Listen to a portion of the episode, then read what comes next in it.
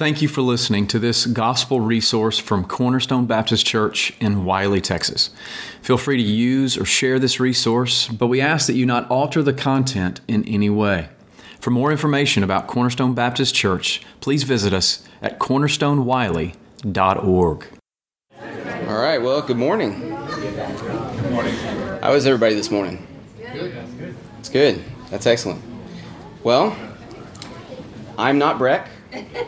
I know we've had a long, a long series with Breck, uh, but I do want to say thank you to Breck for filling in last Sunday. Uh, we, uh, we, we fought the COVID battle again last week, and uh, we, we made it out on the other side. So everybody's doing well in my family. So thank you for the, the prayers and uh, the encouragement. Well, uh, so we are going to continue on in Psalms. I'm calling this the Summer of Psalms. I'm hoping that that'll you know, take root. Maybe we can make a banner or something like that. And see, I think I, I am recording here. Yes. Okay. So again, Summer of Psalms, and this morning we're going to take a look at Psalm 63. So Psalm 63, I chose this particular psalm because of a sermon that I listened to a couple years ago by Phil Johnson. Um, what I found helpful uh, is that he spent a lot of time talking about the context leading up to David writing the psalm. Um, now, Breck emphasized in his Full Armor of God study the importance of really digging into the scriptures, and he's right. Uh, spending time really looking at the background of a passage and con- uh, considering the meaning of the passage, to me, it's kind of like going from looking and watching a, a TV show in, in black and white back when we used to do that, and now looking at it like in full HD. So uh, just getting that context is, is really helpful. So I would just encourage you as, as you're reading and studying to, to meditate on it and you know, just make sure that you're getting the full impact and, and gravity of the text. Uh, so the backstory of this morning's passage centers on David and his son Absalom.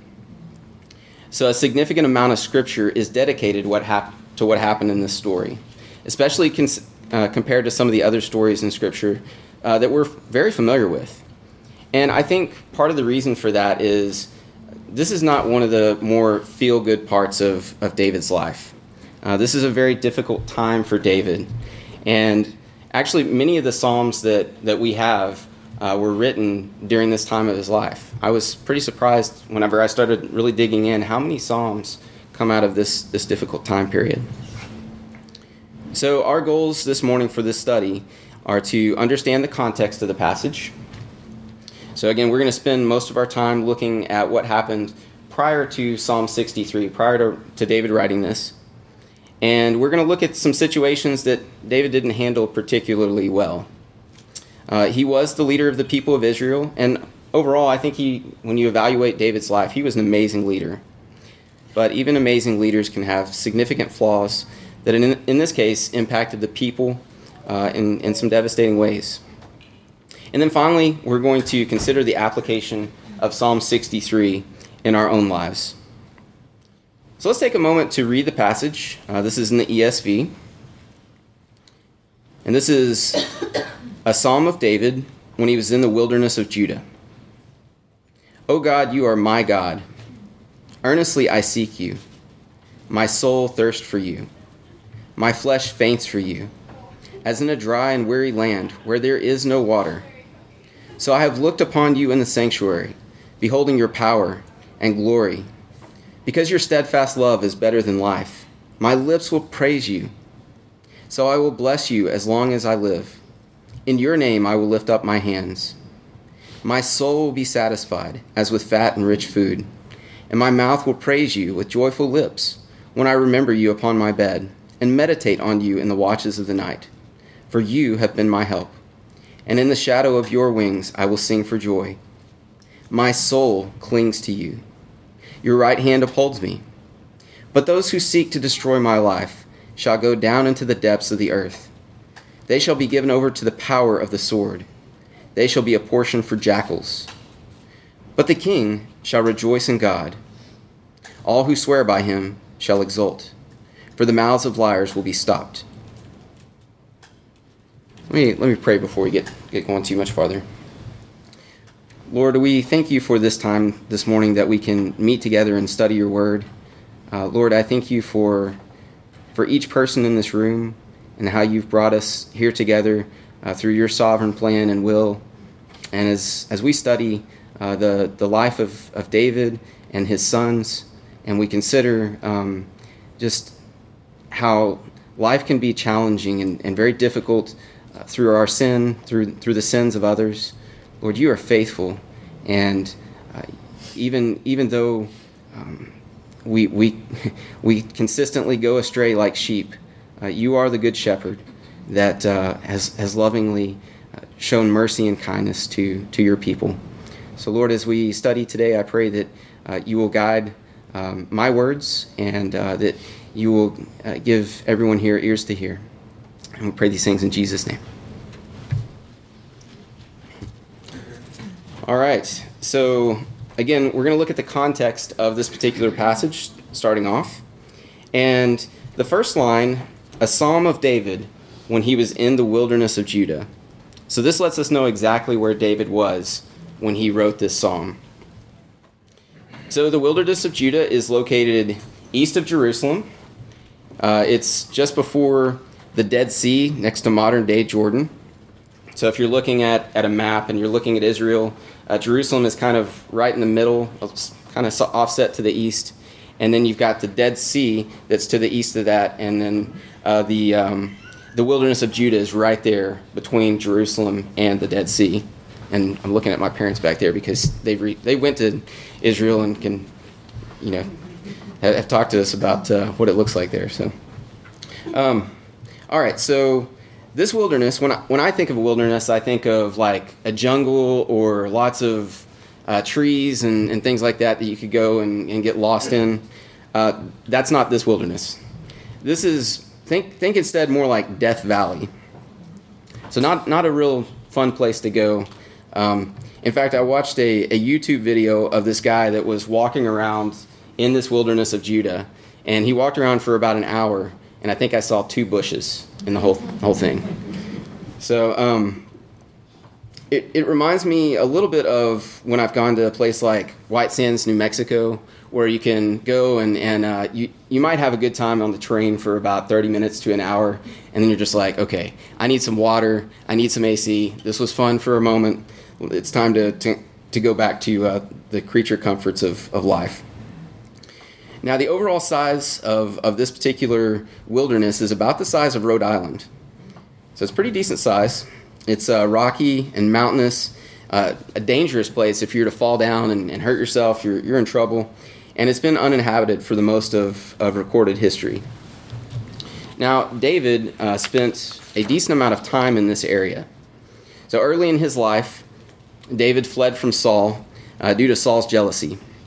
Now, of course, people love David because he struck down Goliath, and you know, right after that, the, the people were singing, "Saul has struck down his, his thousands, and David his ten thousands.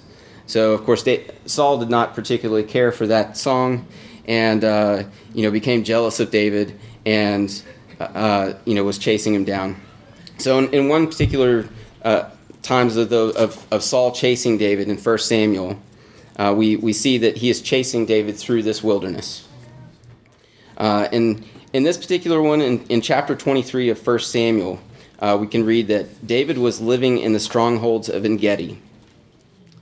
Now, Engedi was on the far eastern side of the wilderness, so this would have been close to the Dead Sea. Dead sea. And uh, it actually means spring of the kid.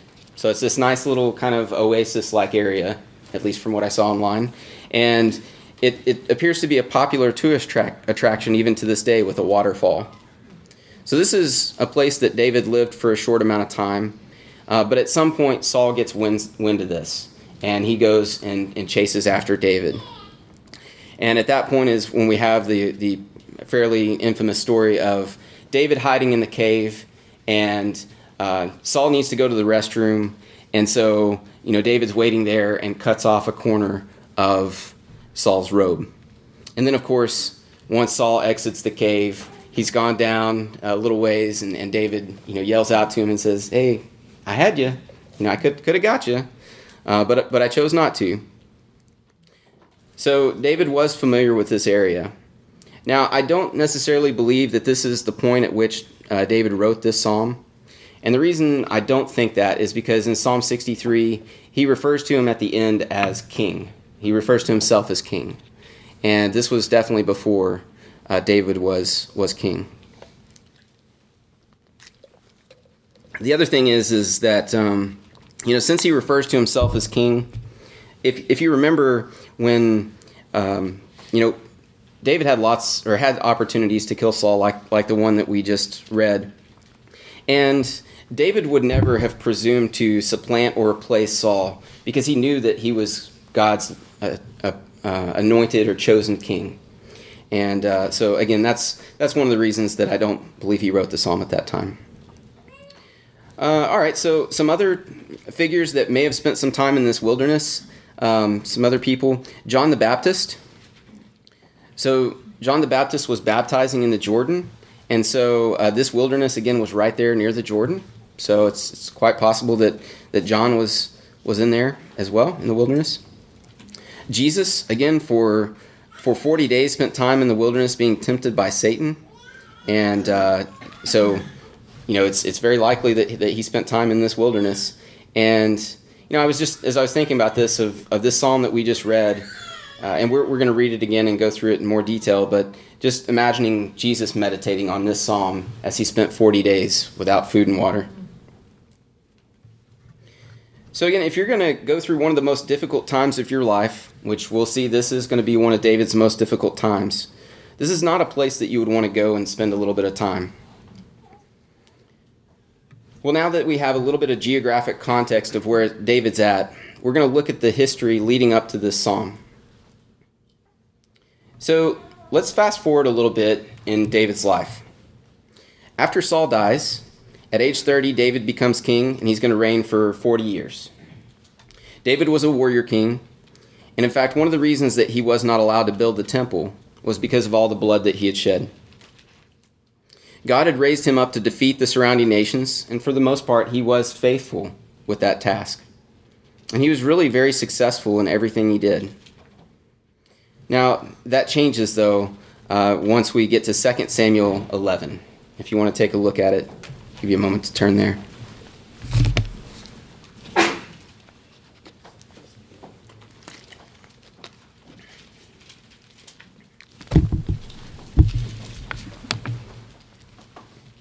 So the text says that during the time of which kings go out to battle, David sent out his army, and yet he remained in Jerusalem.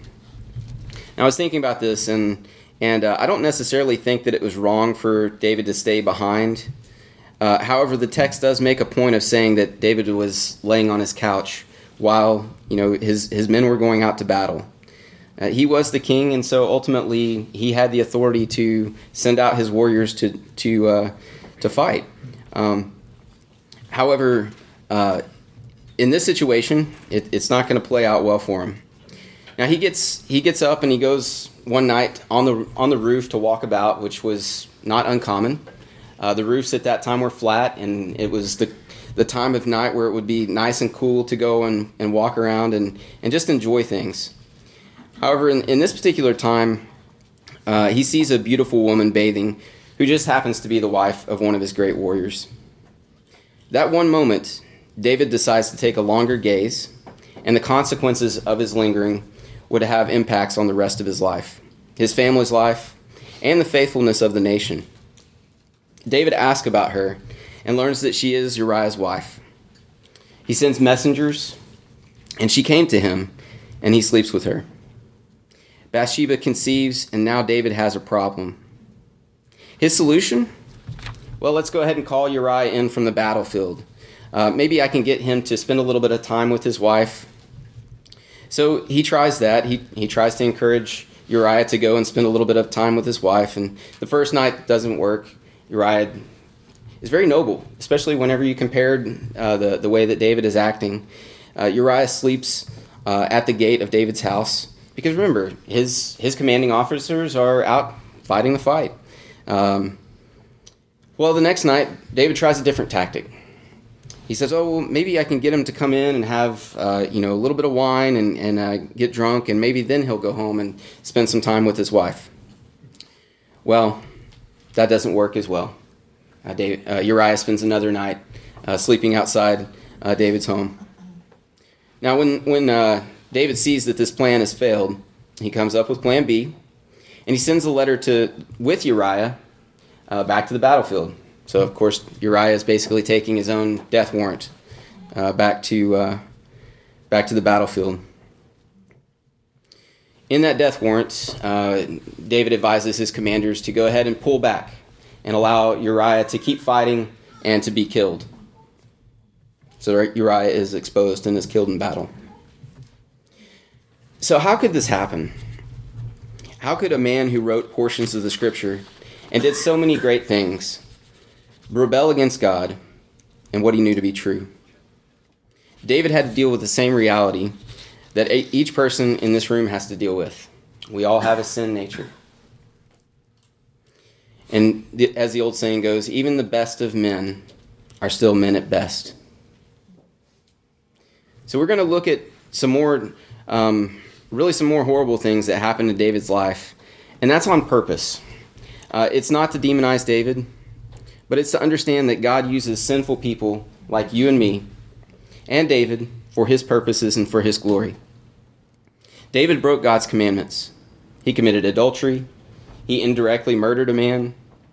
I say indirectly because David was not the one who physically harmed Uriah, and yet God still held him accountable. So in 2 Samuel 12, Nathan the prophet says to David, You have struck down Uriah the Hittite with the sword and have taken his wife to be your wife, and have killed him with the sword of the Ammonites. Now therefore the sword shall never depart from your house, because you have despised me, and take, have taken the wife of Uriah the Hittite to be your wife. Thus says the Lord Behold, I will raise up evil against you out of your own house, and I will take your wives before your eyes, and give them to your neighbor, and he shall lie with your wives in the sight of this sun for you did it secretly, but I will do this thing before all Israel and before the sun. David said to Nathan, I have sinned against the Lord. And Nathan said to David, The Lord also has put away your sin. You shall not die. Nevertheless, because by this deed you have utterly scorned the Lord, the child who is born to you shall die. Now, this is one of the most grievous passages in Scripture because of the gravity of the sin and by the man who committed these sins. David clearly understood God's righteous and holy standard, and he also understood that he deserved to die right then. So, what does he do in that situation? He repents. God extends grace to David, and yet there were still serious consequences for his sin. So, now we're going to fast forward a little bit in David's life. Many years have passed and the nation of Israel is well established. Let's look at it from a, a big picture standpoint. David has united the kingdom, and he brought the Ark of the Covenant back to Jerusalem. The throne has been established in Jerusalem. A lot of good things have happened. However, it's also highly likely that a lot, or if, if not all, um, most of the people were now familiar with David's sin with Bathsheba uh, as well as the murder of Uriah the Hittite. The pe- people may have also been aware that David repented of his sins and received the Lord's forgiveness. Now, we rarely see this from our, the popular Christian leaders of our day, much less political leaders. And remember, David is king, he is the political leader of Israel. Can you imagine if one of our top political leaders uh, repented of supporting abortion? It is a blessing to have leaders who repent and do so publicly when necessary. All of that said, though, there are consequences to sin, and the consequences of some sin are much worse than others. And as I've read these passages over and over again, it just doesn't seem like that David was the same as he was before the sin. It seems like he was kind of almost on, on top of the world. You know, the Lord's just, you know, uh, orchestrating so many amazing things in his life. And you know, at this point, it's, it really is a devastating event. Two people have died Uriah and the child. And now he has the wife of the man that was murdered. So I've talked about David a good deal, but now let's talk about his children, because one son will play an important role leading into this psalm. In 2 Samuel 13, we read about his son Absalom and daughter Tamar, both by his wife Maacah, and then his oldest son Amnon by his wife Ahinoam.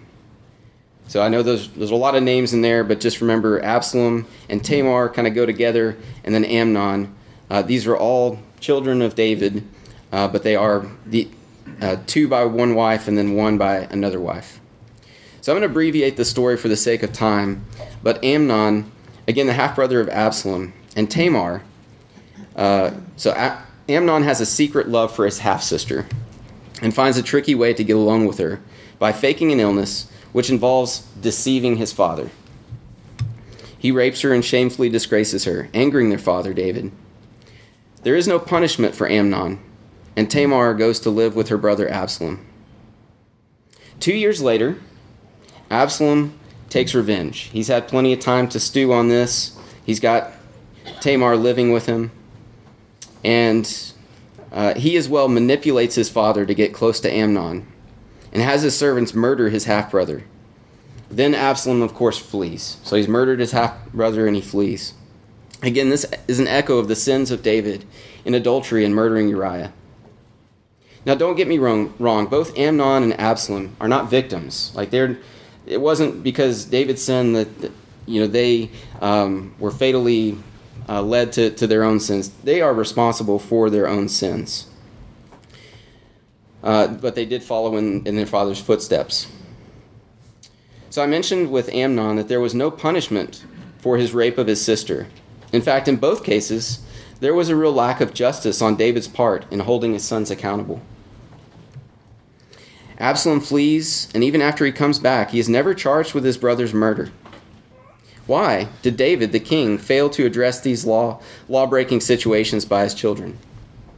Well, one commentary says it's entirely, entirely possible that David failed to understand the that love that did not discipline would be interpreted by his son or sons not as love, but as indifference.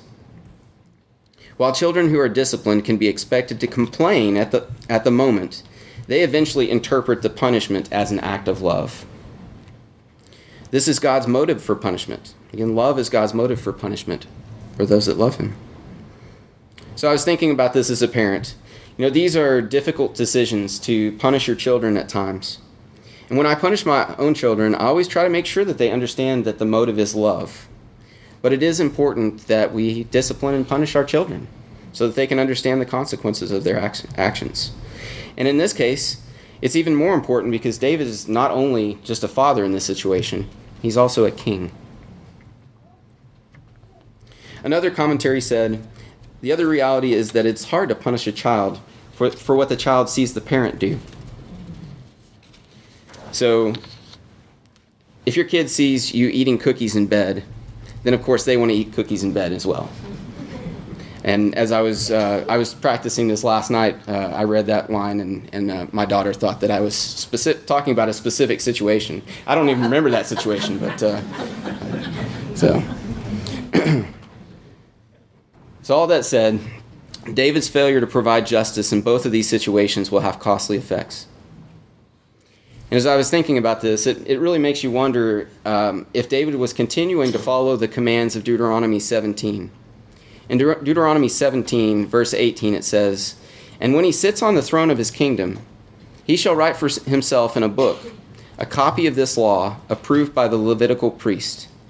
And it shall be with him, and he shall read it in all the days of his life, that he may learn to fear the Lord his God by keeping all the words of this law and these statutes and doing them, that his heart may not be lifted above his brothers, and that he may not turn aside from the commandment, either to the right or to the left, so that he may continue long in his kingdom, he and his children in Israel. So, justice is a significant theme throughout this story, and is important in our day as well. The scriptures teach that no partiality should be shown in the court Leviticus 19:15 says, "You shall do no injustice in court. You shall not be partial to the poor or defer to the great, but in righteousness shall you judge your neighbor." Okay, so back to um, back to David and Absalom. So at this point in, in our narrative, um, Absalom has fled, and he's been away for at least a couple of years, and he went to go and flee to his uh, his father-in-law, um, and so he's kind of in a in a safe haven place. But Joab, David's military commander, gets a little bit concerned because again, this is the king's son, and he understands that uh, Absalom poses a threat to the throne. So Joab convinces David to bring Absalom uh, to come back to Jerusalem. Now, Absalom does come back, but rather than repenting of his sin and submitting to the Lord as well as his father, uh, Absalom takes a little bit different approach. So I know I've gone a little long into the, the setup of this, and we are, we are going to eventually get to Psalm 63. Um, but uh, I think the context is really helpful, and, and uh, that's what I've has really stuck with me as I've, I've been thinking about this. So let's take a look at 2 Samuel 14 and the description of Absalom. And this is in verse 25.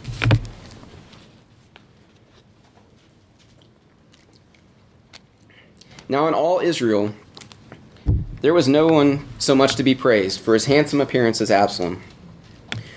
From the sole of his foot to the crown of his head, there was no blemish in him.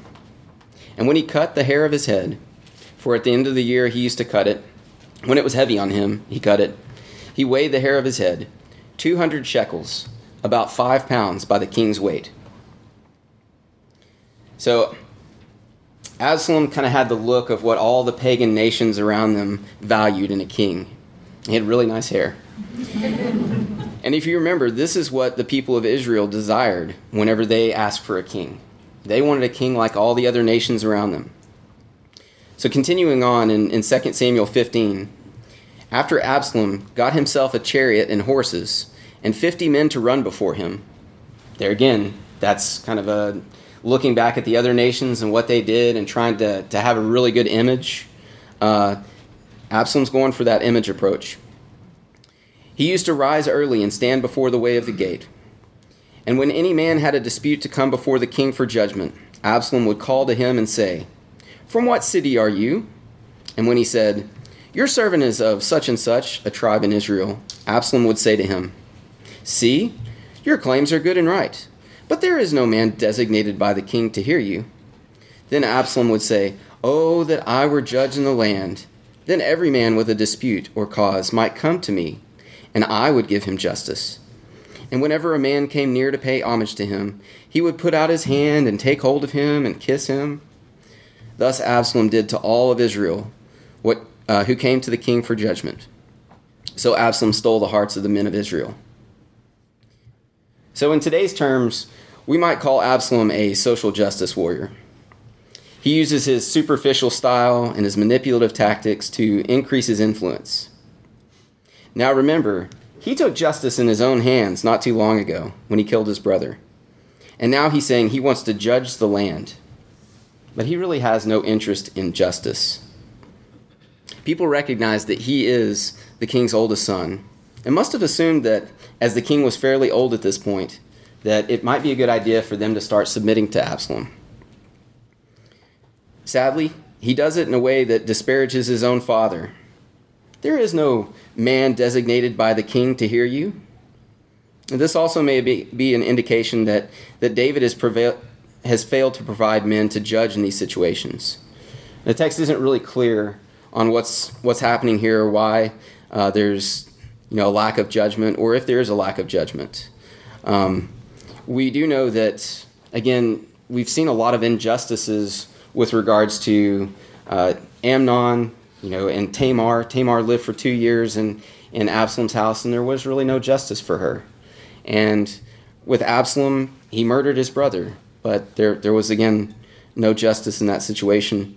Uh, so it is likely that the people saw that and said, "What's the deal? Like, there, if if uh, if there's no accountability there, then, you know, can we really get a fair hearing?" Regardless, we see that Absalom has a plan and he's about to execute it. He starts sending out secret messengers, and he has a plan to announce himself as king. And finally, that, that news makes its way to, to David. In verse 13, we read And a messenger came to David, saying, the hearts of the men of Israel have gone after Absalom. Then David said to all his servants who were with him at Jerusalem, Arise and let us flee, or else there will be no escape for us from Absalom. Go quickly, lest he overtake us quickly, and bring down ruin on us, and strike the city with the edge of the sword. And the king's servants said to the king, Behold, your servants are ready to do whatever my lord the king decides. So the king went out, and all his household after him. And the king left ten concubines to keep the house. Now, there's an interesting thing that happens at this point in the story. The priests bring the Ark of the Covenant to take with David. In verse 25, David says, Carry the Ark of God back into the city. If I find favor in the eyes of the Lord, he will bring me back and let me see both it and his dwelling place. And if he says, I have no pleasure in you, behold, here I am. Let him do to me what seems good to him. Now, just a little bit of context on this, and again, it helps you to see where David's at right now. He, he, um, like in the past, the Israelites had treated the Ark of the Covenant like a good luck charm like, let's just take this and hopefully we'll win the battle here and there. And eventually that doesn't play out for them like they, they hoped. And the Philistines uh, take possession of the ark. And uh, long story short, the, the ark makes it back miraculously to the Israelites. And David has that with him and is able to go and, and spend time with it uh, and spend time with the Lord in, in his sanctuary. Um, but here we see that David is not going to take that approach as treating it like a good luck charm. He understands that God has brought the ark back sovereignly and that it belongs in Jerusalem. And he trusts that no matter what happens, um, if, if God brings him back to Jerusalem or not, he's going to trust God as sovereign in this matter. Okay, so moving on, we're going to look at verse 30 here. And it says, David went up the ascent of the Mount of Olives, weeping as he went barefoot and with his head covered. And all the people who were with him covered their heads. And they went up, weeping as they went. And it was told David, Ahithophel is among the conspirators with Absalom. And David said, O Lord, please turn the counsel of Ahithophel into foolishness. Now, to take you back to uh, Breck's study a few weeks ago, he talked about, if you'll remember, he would say, Hey, I was in the ER and I you know, I not the ER, but in surgery, and I would say a short prayer. Just Lord, I'm I'm having to deal with a, a difficult situation, a difficult fracture, and um, you know, he would just say a, a, short, quick prayer, and that's what what uh, David does in this situation. David understands that Ahithophel, which was his trusted counselor, has betrayed him, and that Ahithophel is a very wise man, and that if Absalom follows Ahithophel's counsel that he's in trouble. Well, while David was coming to the summit where God was worshipped, behold, Hushai the Archite came to meet him, with his coat torn and dirt on his head. David said to him, If you go on with me, you will be a burden to me. If you return to the city and say to Absalom, I will be your servant, O king. As I have been your father's servant in times past, so now I will be your servant. Then you will defeat for me the counsel of Ahithophel. Are not Zadok and Abiathar the priests with you there? So whatever you hear from the king's house, tell it to Zadok and Abiathar the priest. Behold, their two sons are there with them Ahimaaz, Zadok's son, and Jonathan, Abiathar's son. And by them you shall send to me everything you hear. So Hushai, David's friend, came into the city, just as Absalom was entering Jerusalem.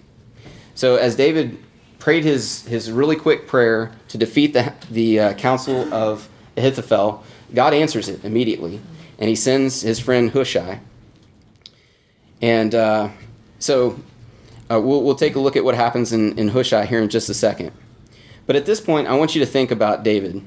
He's, he's left Jerusalem, he's headed down the road, and he's traveling through that Death Valley like place that we talked about earlier, this Judean wilderness. So, um, at that moment, also, Ahithophel is going to provide counsel to, to Absalom. Um, and one of the, the other wicked things that happens here that's, that's just horrible uh, is Ahithophel provides counsel to Absalom that to show that he's in charge it would be wise to sleep with David's concubines in a tent on the rooftop for all Israel to see. Now, if, if Ahithophel knew the scriptures, then he completely disregards them, because Leviticus 20:11 says, "If a man has sexual relations with his father's wife, the penalty is death." So again, we're just ignoring the scriptures in so many different ways here. So everything looks bad at this point. David is in a vulnerable, vulnerable position, and if Absalom attacks, the game is over. So let's move on to verse 17 and look at the actual counsel of Ahithophel. Now, Ahithophel said to Absalom, Let me choose 12,000 men, and I will arise and pursue David tonight. I will come upon him while he is weary and discouraged and throw him into a panic, and all the people who are with him will flee. I will strike down only the king, and I will bring all the people back to you, as a bride comes home to her husband. You seek the life of only one man, and all the people will be at peace. And the advice seemed right in the eyes of Absalom and all the elders of Israel. So again, if, if Absalom takes this advice, then he's probably going to win. Well, then Absalom said, Call Hushai the Archite. So this is David's friend that he, he prayed and God answered David's prayer. So call Hushai the Archite and let us hear what he has to say. So when Hushai the Archite, uh, or when Hushai came to Absalom, Absalom said to him, Thus has Ahithophel spoken. Shall we do as he says? If not, you speak. So then Hushai said to Absalom, this time the counsel that Ahithophel has given is not good. Now, I'm reading this very slowly on purpose, and I'm going to skip over the next part because Hushai kind of he's trying to to buy some time, and so it's a long passage here. But the gist of it is is that uh, David is a great warrior, and if you follow uh, Absalom's, I mean uh, Ahithophel's advice, then David is going to, like, because he's such a great warrior, he's going to be able to fight back and, and win.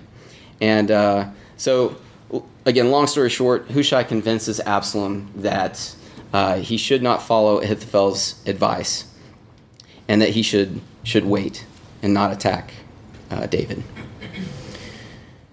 So, at this point, um, we pretty much got all the context that, that I wanted to get through to get to, to our psalm. And again, remember, David is, is writing this psalm or, or uh, while he's in the wilderness. And I don't think that he knew the outcome of what was going to happen. He's kind of stuck in this, this state of uncertainty where he doesn't know if, if he's going to be attacked. Um, he doesn't know what's going to happen with the kingdom. Now, eventually, a messenger was sent to David, and his small group was able to cross the Jordan. David was out, able to rally the troops, and, uh, and Absalom is killed. And so um, that's the.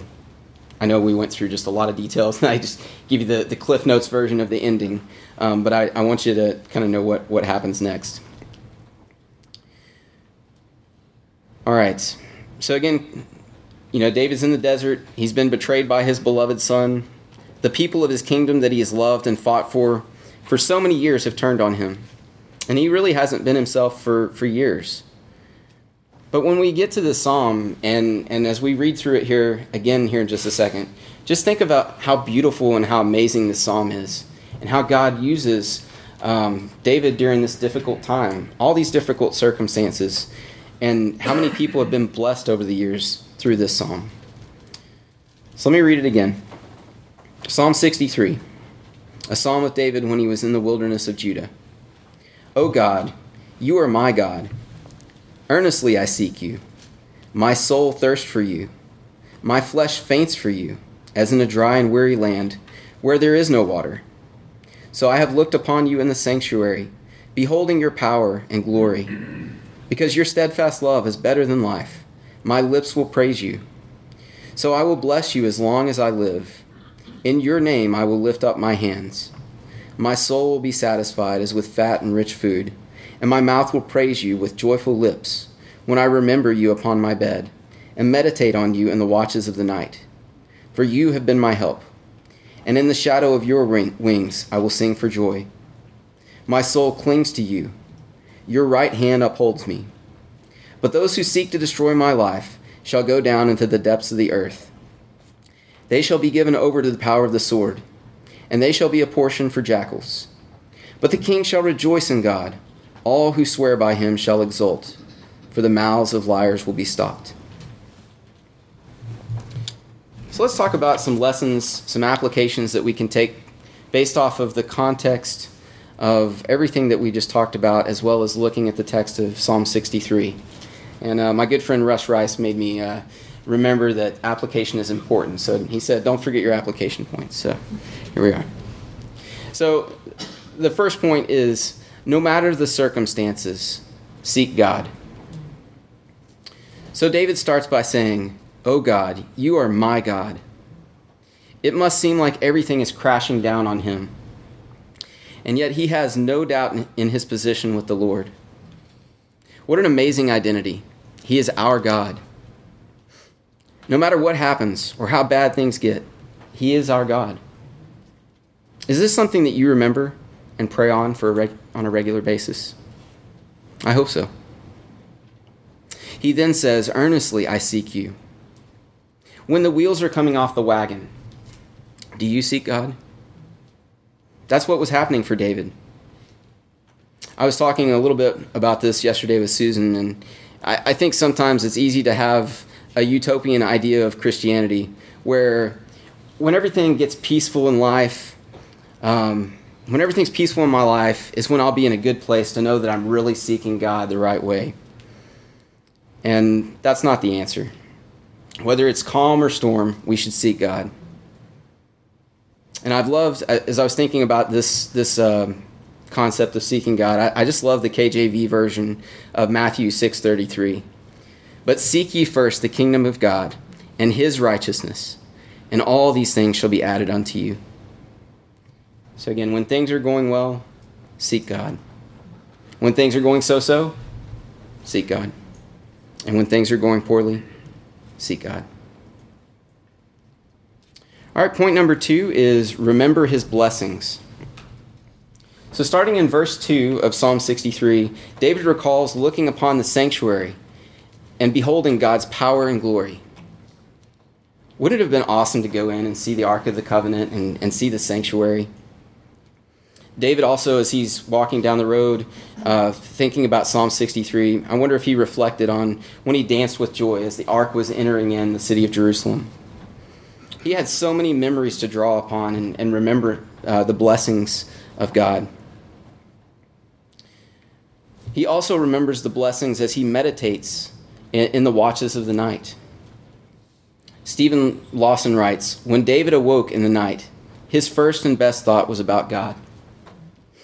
He was a man with a mind that sought the Lord. No wonder he had a God satisfied soul. When I wake up at night, many times I'm thinking, how can I go back to sleep? One of my goals after this lesson is to take this example and put it into practice. This was David's practice. And he counted it a blessing to reflect upon these memories of these special times when, when the Lord uh, was helping him during this hardship. All right, my third application point is to praise the Lord. So, this whole psalm is a psalm of praise, but there are some specific verses to highlight. Uh, he describes the steadfast love uh, as better than life itself, and my lips will praise you. this is a statement we need to remind us of hope on this earth and to look forward to heaven when we will experience God's love apart from this body of death.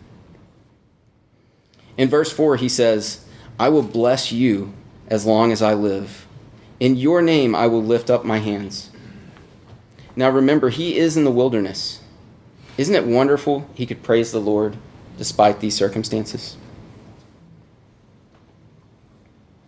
Number four, remember that vengeance is the Lord's.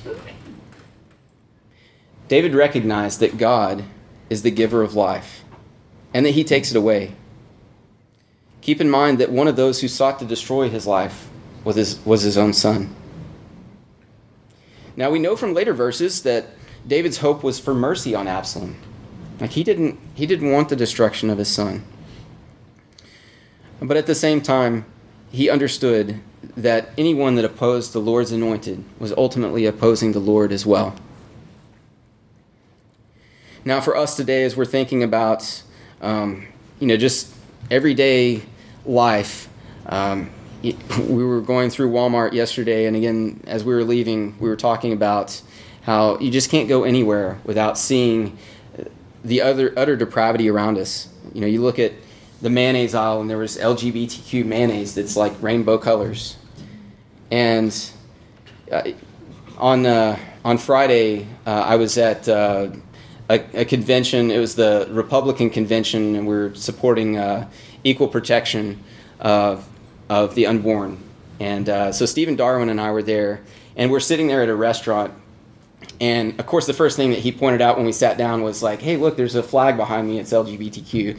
And so then at lunch, the whole time as I'm looking, like right behind his head was that flag. So just constantly reminded. Um, but as that can be frustrating, it can be discouraging to think that like these ideas are, are just getting gaining so much ground in our culture. But we also have to remember that vengeance is the Lord's, and He's going to fight His battle for His own name and His own glory. And then my last point here is, is to rejoice. Verse 11 says, But the king shall rejoice in God. All who, all who swear by him shall exult, for the mouths of liars will be stopped. David again understood the bigger picture. He understood that God was sovereign, and that no matter what the outcome, he was secure in his father's hand. So, in, in closing, um, I'd like for us to consider some differences between David Absalom, and Jesus. We've talked about David's shortcomings at length. However, we must remember that he repented of his sin, and he lived a life marked by faithfulness to the Lord. In fact, in Acts 13, Stephen, just before his martyrdom, described David like this He raised up David to be their king, of whom he testified and said, I have founded David, the son of Jesse, a man after my heart, who, do, who will do all my will. Now, Absalom, on the other hand, from the, the picture that we get in the scriptures, was vengeful, unrepentant, vain, and arrogant. And I, as I was thinking about the end of this situation for David, I was reminded how Absalom died. And Absalom happened to meet the servants of David. Absalom was riding on his mule, and the mule went under the thick branches of oak, a great oak.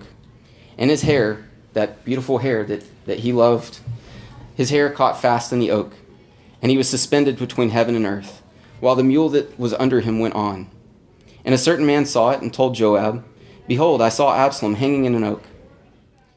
Uh, so I wrote the hair that he was famous for had literally become a snare that suspended him from a tree. Now, skipping down to the middle of verse 14, Joab took three javelins in his hand and thrust them into the heart of Absalom while he was still alive in the oak. And ten young men, Joab's armor bearers, surrounded Absalom and struck him and, and killed him. In Deuteronomy 21, it says, And if a man has committed a crime punishable by death, and he is to be put to death, you hang him on a tree. The body shall not remain all night on the tree, but you shall bury him the same day. For a hanged man's curse is cursed by God. You shall not defile your land uh, that the Lord your God is giving you for an inheritance. So again, uh, the Lord ultimately provided uh, the vengeance in this situation. And uh, Absalom himself died for his sin and was, was hung on a tree. Uh, I can't. I couldn't help but think of the the parallels there. Of again, this is this is a son of David that is is hanging on a tree. But this son of David would not fulfill the line of Judah. He would go down into the depths of the earth as they buried him in a great pit and put stones over it. Neither David nor Absalom had the power to save. David was dependent on his God, and Absalom rejected God. So now let's consider Jesus. Galatians 3 says, Christ redeemed us from the curse of the law by becoming a curse for us. For it is written, Cursed is everyone who is hanged on a tree, so that in Christ Jesus the blessings of Abraham might come to the Gentiles so that we might receive the promised Spirit through faith. Jesus died for our sins so that we can say, just like David, You are my God. So I'll conclude with this quote from Spurgeon What is your sorrow, dear friend? I will not stop to go into any further particulars, but whatsoever it may be, there is grace stored up in Christ sufficient to take all your sorrow away. Come, aching head, lay thyself down upon the bosom of the loving Jesus. Come, weary heart, lean thy whole weight upon his wounded side. Come, child of God, with the sad, sad countenance and the red eyes of sorrow. Look to the man of sorrows, grief's close acquaintance, and learn from him where the river of salvation perpetually flows. If the Lord will but reveal himself to you, you will want no other consolation, for he is himself the consolation of Israel. Thank you.